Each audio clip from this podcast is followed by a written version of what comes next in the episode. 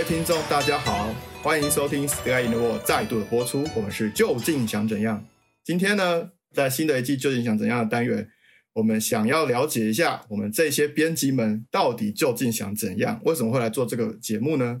所以在开春第一炮，我们第一个来访问的就是我们金编啊。在介绍他之前呢，我们会来介绍一下今天要来一起访问的编辑们。首先是我的好搭档蔡编。哎，大家好，我是蔡编，新年快乐，新年快乐，好哦，新年快乐，OK，再来是墙边，哎，呃，喊走我是宝芒，我是墙边，大家好，新年快乐，好，再来是我们的新加入的成员，也是我们 YouTube 的剪辑师港编，大家好，我系负责剪片嘅港片，大家好，我是负责剪片的港片，好。那我们接下来请金边跟大家说嗨，我们欢迎金边。好，呃，各位听众大家好，我是金边。那先祝各位新年快乐，这样。好，那我们先想请问，可以稍微介绍一下金边你是谁呢？我是金边，那我的本名是刘义吉，我在 Sky 的卧室担任目前究竟想怎样以及海女计划的剪辑师。请各位多多指教。那为什么叫金边？因为大家其实很常把我的名字念错或者记错，因为后面那个专辑的几实大家很都不会发音。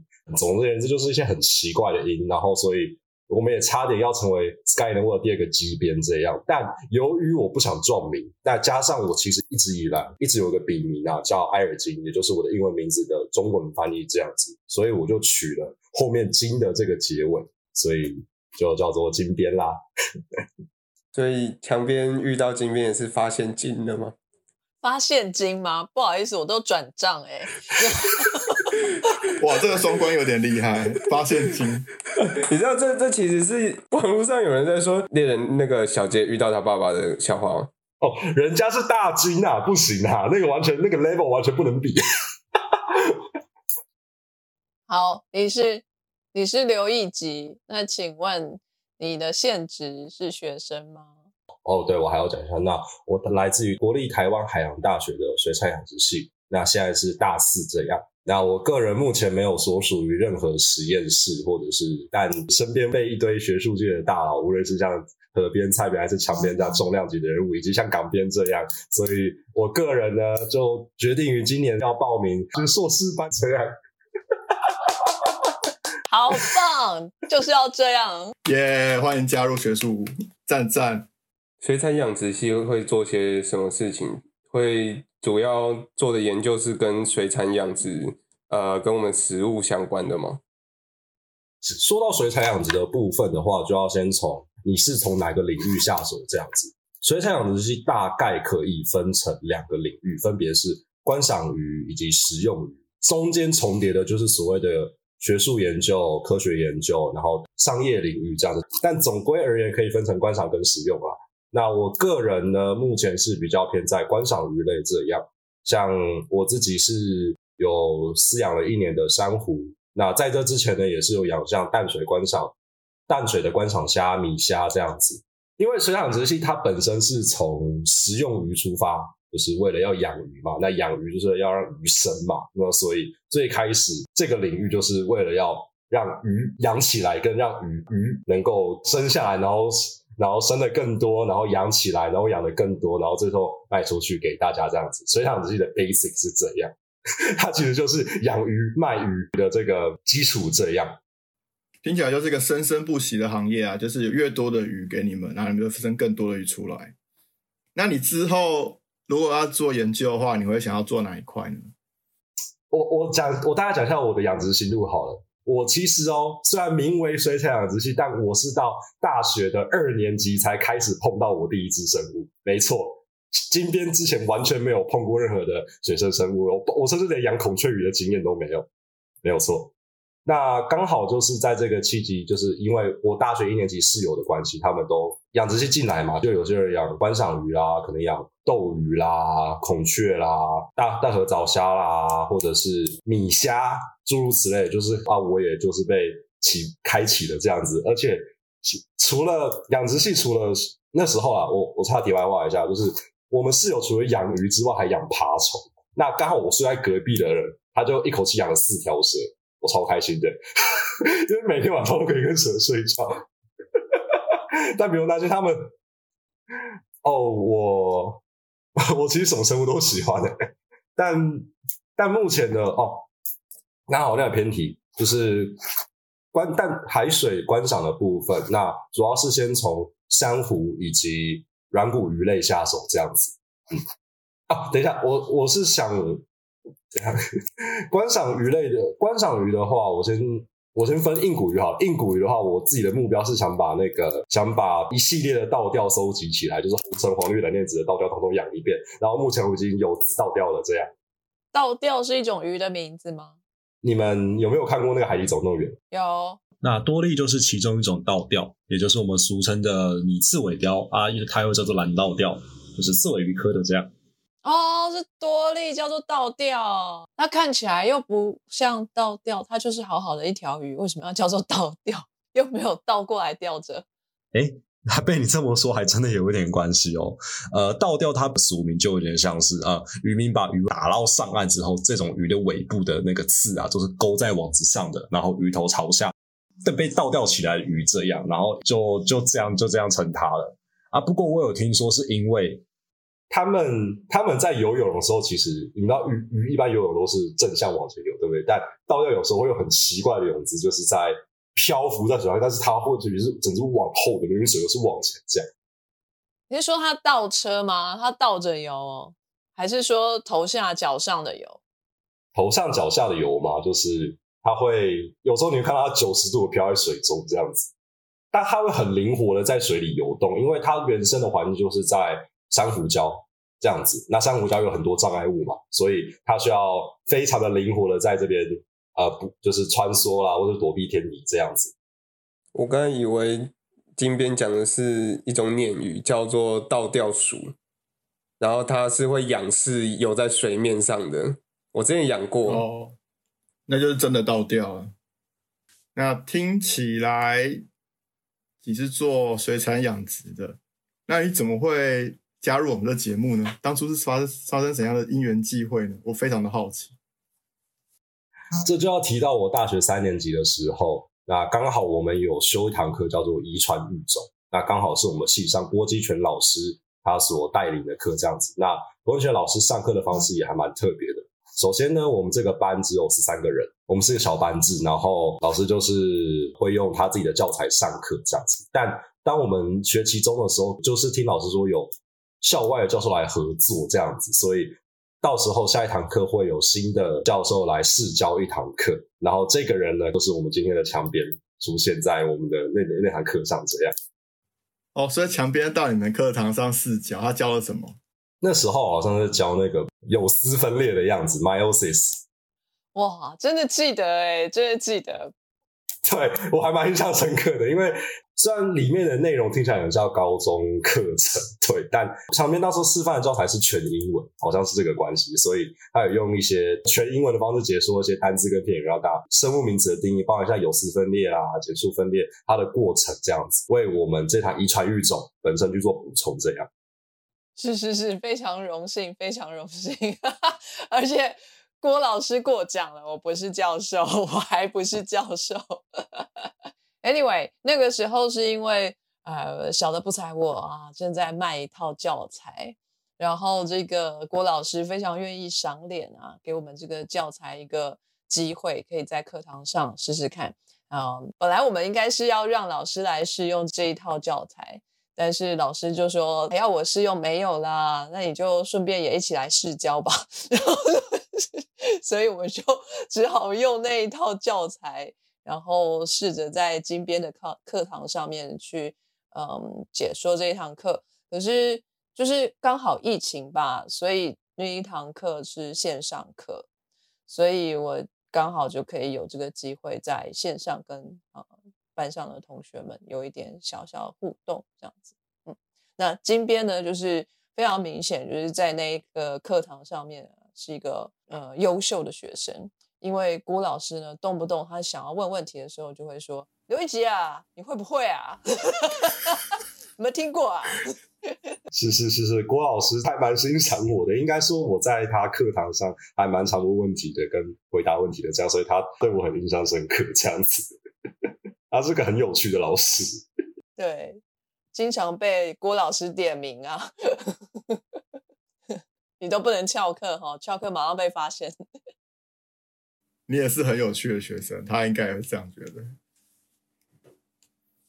那那堂课之后嘞，后来又发生什么事？那刚好那天听完就是墙边的课之后，我觉得哦，这这这位教授还蛮有，我还是要用教授，因为那时候我认知是教授，所以我想说哦，那位教授好好像蛮有意思的，我想下课去跟他多聊天一下这样。但就在课堂中的时候，其实墙边有宣，那时候就有宣传 Sky 的我。然后 那时候我就马上 Google Sky Level 究竟是什么东西？哦，原来是一个 Podcast 节目这样子，而且我那时候就随手听了一集，就边上课，其实我在边偷听他的节目了，就想哎，还还蛮有意思哎，食物的科学刚好刚刚就刚好我点进去就是食物的科学这样子，我说哎，还还蛮棒的，而且我很印象深刻，所以就好奇那时候下课的时候就去跟墙边交流嘛，那个说哎。场边你的那个节目好棒哦，我好喜欢这样子，我就是我已经一马上就被圈粉了这样子。对对，就是金边就哎，好像是在我们的脸书页面上面直接留言，就是 send 个 message 给我们啊。通常我们这个回 message 的速度啊，是非常的快，因为没几个人啊，哎，马上就回了。然后听说这个金边愿意来做这个 Scan the World 的小帮手啊，马上我就 assign 了一个工作给他。我们很缺剪辑啊，那你会不会愿不愿意学一下？然后说哦，我会啊，我什么都会。然后说哦哦好，那就来。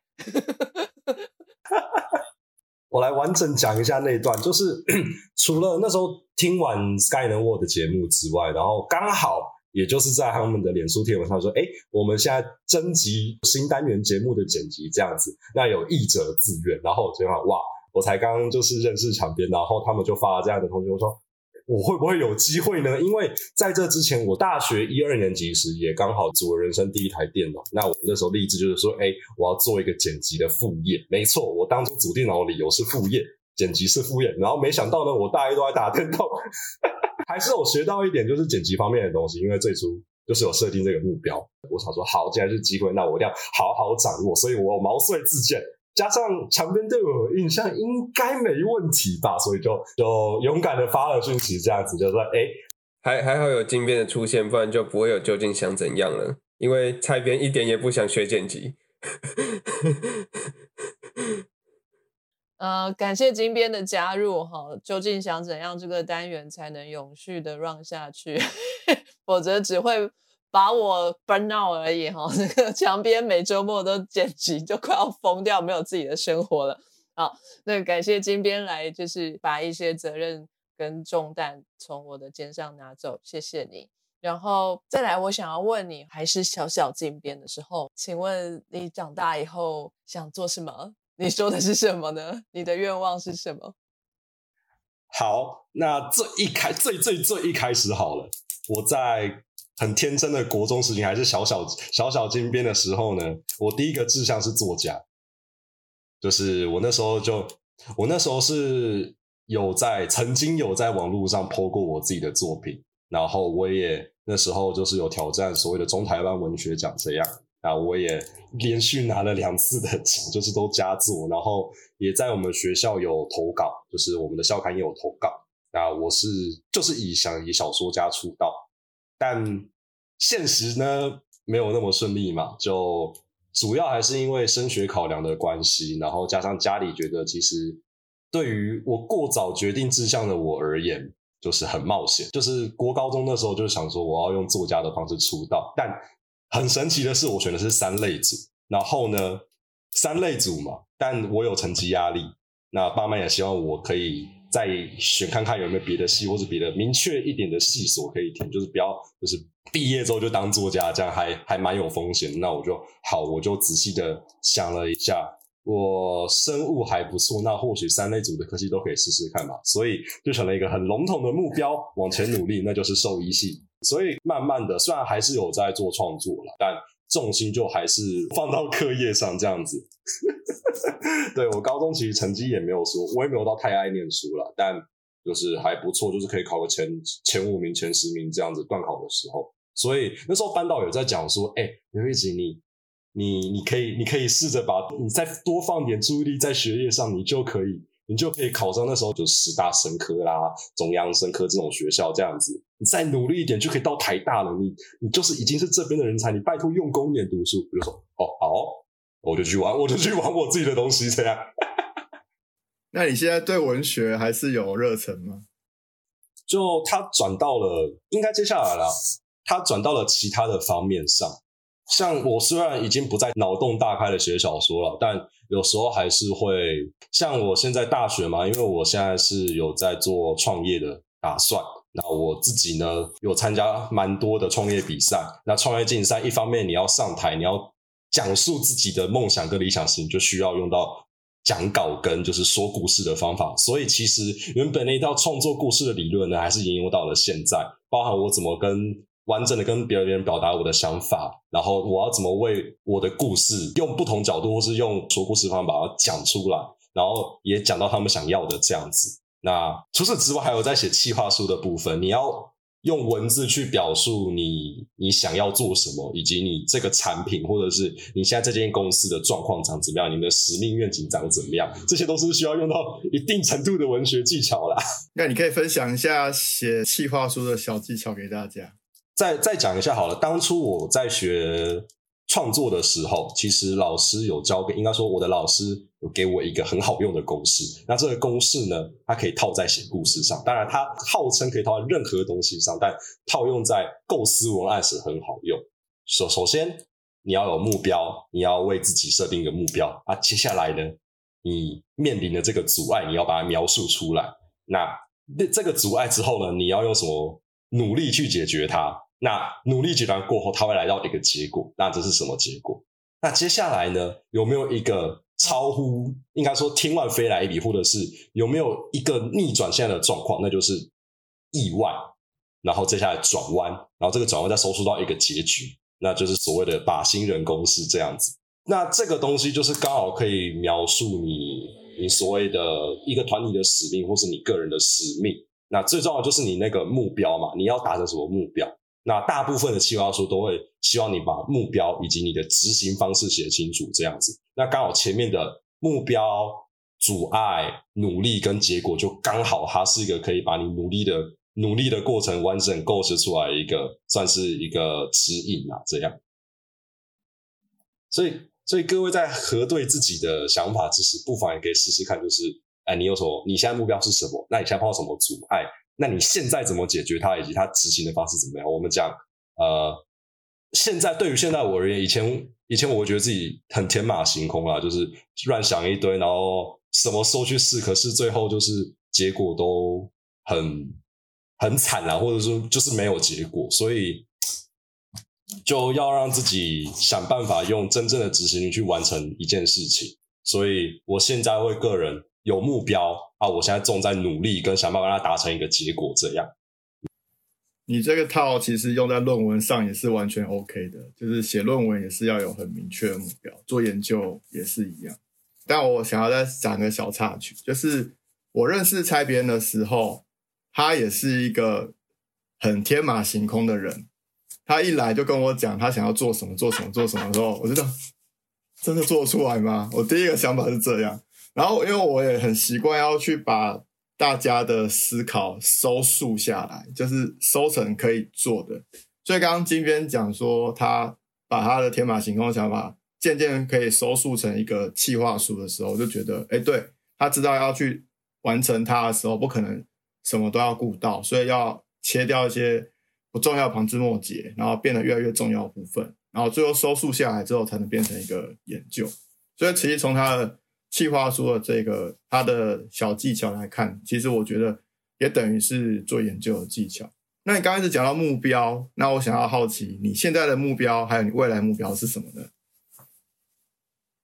那目前呢，我把目标收束到两个阶段，然后对于 Sky in the World 而言的话，就是。可以在这边把每一集节目都剪完，然后可以做到最好这样子。因为无论蔡编跟河边或是墙边，这这里编辑做的节目企划，或者是对我来讲，每个人的专访都是一个很漂亮的作品。那身为剪辑师的我们呢，就是要好好的把它表现到最好，然后让这个最好的节目让大家知道。这样。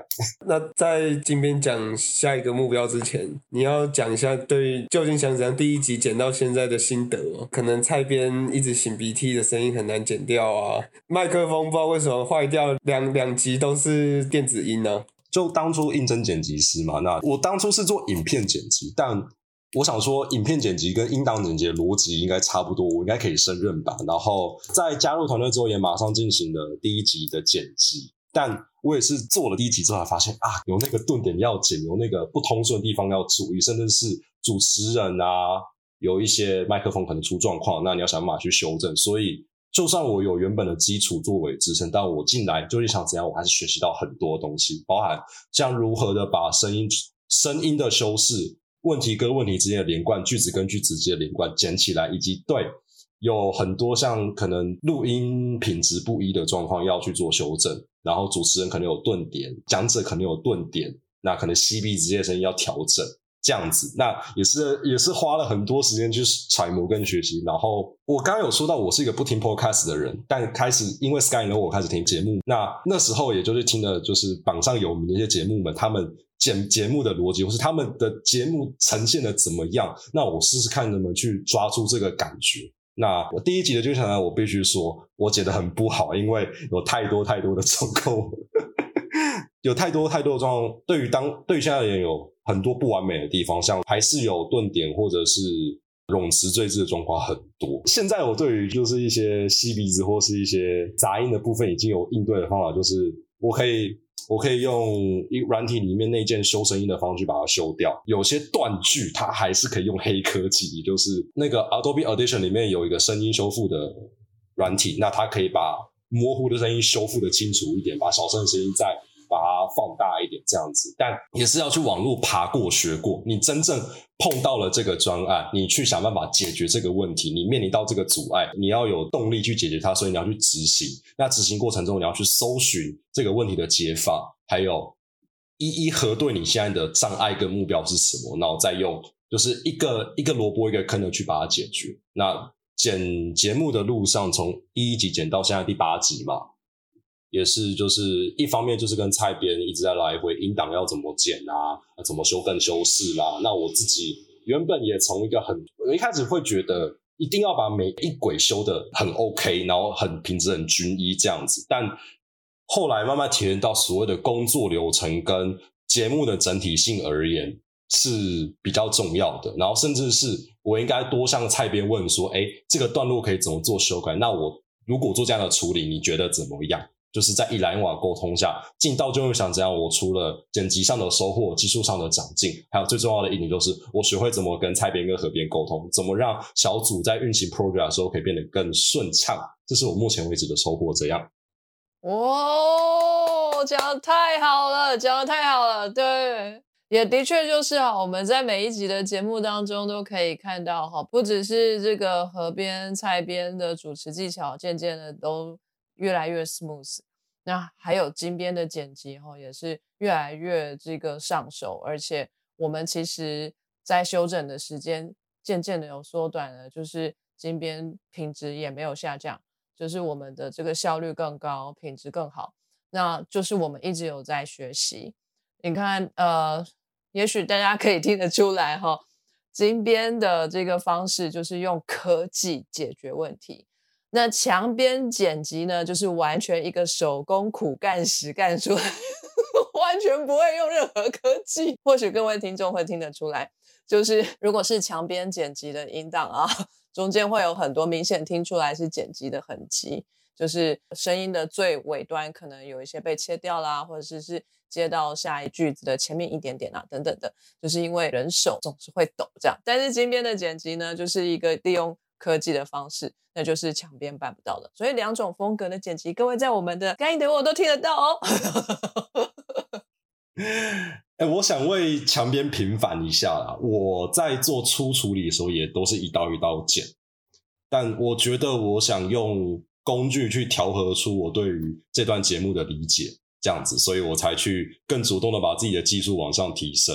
那这也不是，这也不是说哦，用一些 AI 修复，或者是用一些黑科技，你剪出来节目就一定屌，一定棒。当然，我自己把过就是，就算这集节目就是可能蔡编说 OK 了，但我也会觉得说啊，我下一次应该往怎样的方向去调整，他会做得更好。那我有没有执行到呢？其实我也还蛮想问一下何边跟蔡编你们怎么想的？这样。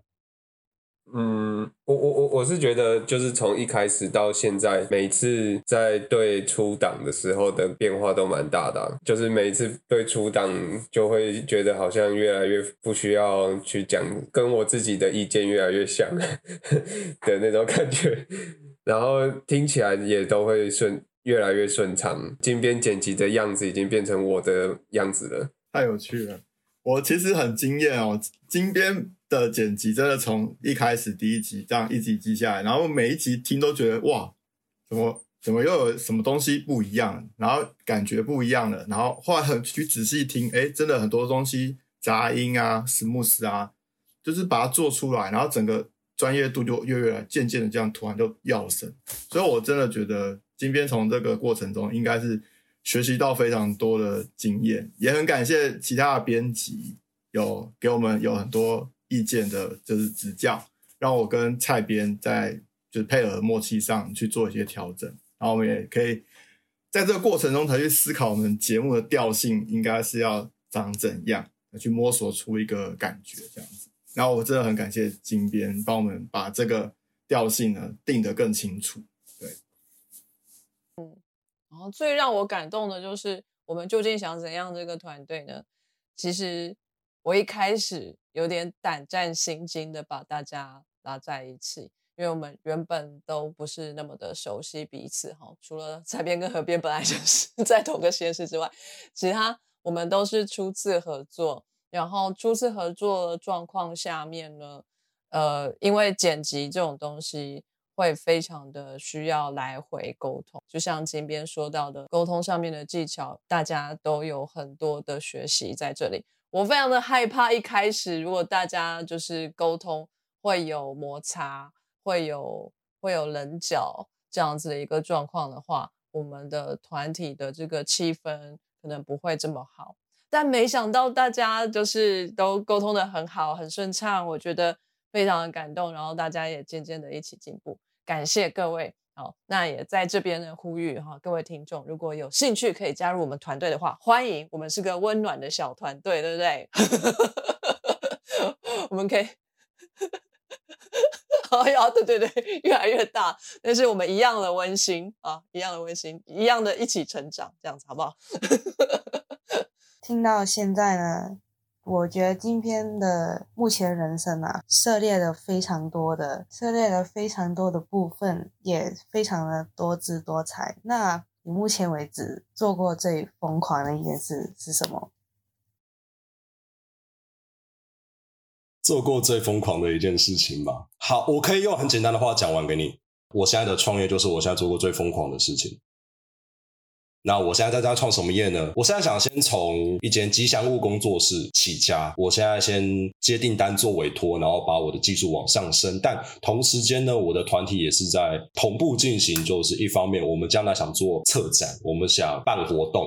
的这个目标，我们想让自己自己的同好们也可以玩得很开心。二零二三年的目标是我的工作室可以顺利营运起来，然后希望让大家都可以看见我做的作品，还有让我的每个委托人都可以喜欢自己身上穿的作品，然后他们也可以很耀武扬威的穿出去说：“哎、我的我的角色好漂亮，我的我的妆好漂亮。”那希望大家可以喜欢，那大家喜欢他们的同时，也是喜欢我的作品，那那我也就开心了，他们开心我也就开心。所以总而言，我希望大家可以认同我的创作，也希望也可以因为我的创作而开心。这样，OK，它是像比如说那种熊本熊那种套在身上那种偶装，没错，就是可以穿在身上的偶装、吉祥物装。那更准确一点的话呢，它叫做毛毛装。没错，可以大家可以 Google 搜寻一下，或是或是搜寻 Fursuit 也可以，F U R S U I T。呃，你们的吉祥物设计不是呃，不是二 D 的，而是三 D 的，可以穿在身上的吗？你们所想像什么熊本熊啦，或者是东京奥运的吉祥物这样子，然后甚至是这次的四足那个漂浮的那个毛巾，它其实也是吉祥物。那那个爷爷真的有做出可以穿的装扮，这样子没有错，那个那个是吉祥物。那我个人而言是更 focus 在克制化这一块，就是你你的角色、你的装会会更贴近他当初给我的这个形象设计。那这个有点像是分商用跟私用的领域这样。用用这样分的话啦，就是一个是否 original character，然后另一个是否那个 mascot 吉祥物这样子，这两块有一点差异。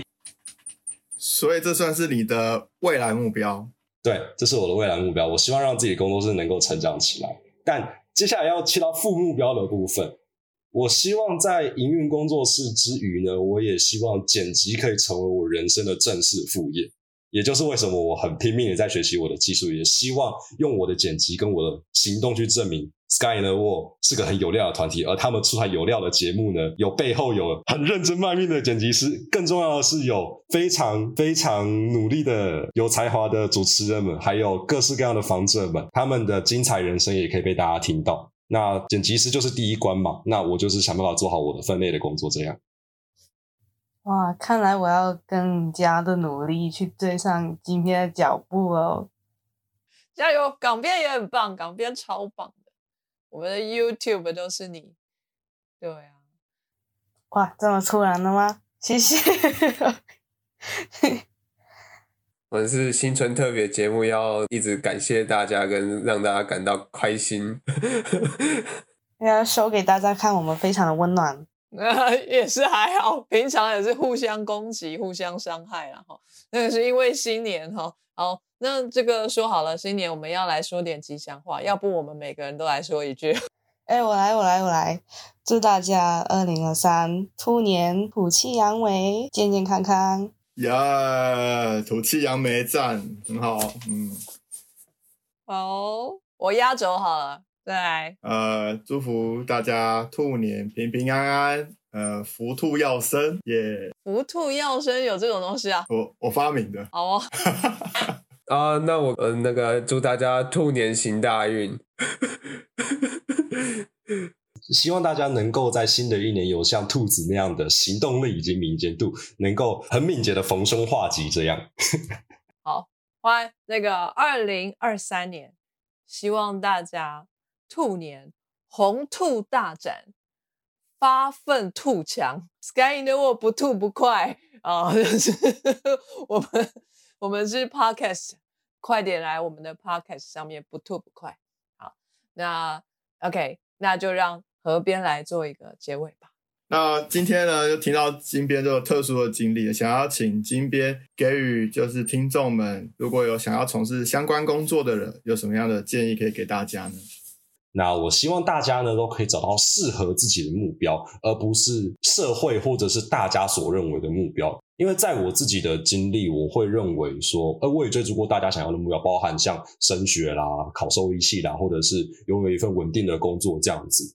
无论如何，不要忘记你选择这个目标的初心。还有最重要的是，这份目标是它是你原本就想做的事情，它是你原本的那个原动力。你的这样一来，你选择你想要的目标，你就有源源不绝的动力在支持你。无论它怎么难，无论在旁人中它怎么难，怎么的怎么的可怕，好了。但那至于你要怎么为这个目目标努力，甚至是旅行，然后一步一步的去 try and error，然后找到你最后的走到你最后的结果呢？那也是我希望各位大家可以。好好的揣摩，就大家放手去试吧，没问题的。现在的时代是属于我们年轻人的，我们要加油。非常的激励人心。是是是，我先退场，我老人，我先走了，拜拜。哎，没有，老人也可以追梦哦，老人也可以追梦。我这样讲好了，年龄年龄只是个。年龄是事实，但心理年纪是概念。只要强边认为自己是年轻人，你就可以追梦，没有错。你也可以放手去追梦，没错。好好，我年轻，我年轻，可以，可以，可以，好好好，给你哦。真的是非常感动，真的，真的。对，追梦永远不晚，勿忘初衷。今天真的听得很感动，真的超棒。领导在家了，好。那我们今天非常谢谢金边给我们这么感动的这个访谈，我听的都被振奋了起来。哇，最后来说勿忘初衷，You can you can chase your dream anytime. Yeah, so great. 那就非常感谢各位听众的收听。那我们希望呢，将来有机会呢，可以再访问一次金边，然后再让他来讨论一下他在这个追梦的过程中有什么样新的发现跟感动，跟我们分享。那今天就非常谢谢大家收听，我是河边，我是蔡边，我是港边，我是金边，我是墙边。谢谢大家。拜拜。易德及英文编修，您论文投稿的小帮手，全球两千多本国际期刊一致推荐，提供英修证明，由具备学科专业的英文母语编辑为您润饰英文与排版，提供百分百品质满意保证，快速不贵，最快可以当天交件，在地真诚台湾客服提供贴心的协助，开立电子发票可以报账哦。输入折扣码 Sky in the World 全部小写没有空格，就可以折价三百元哦。上传链接 triple w 的 e d i t a g e 的 c o m 的 t w。本节目由易德吉英文编修赞助播出。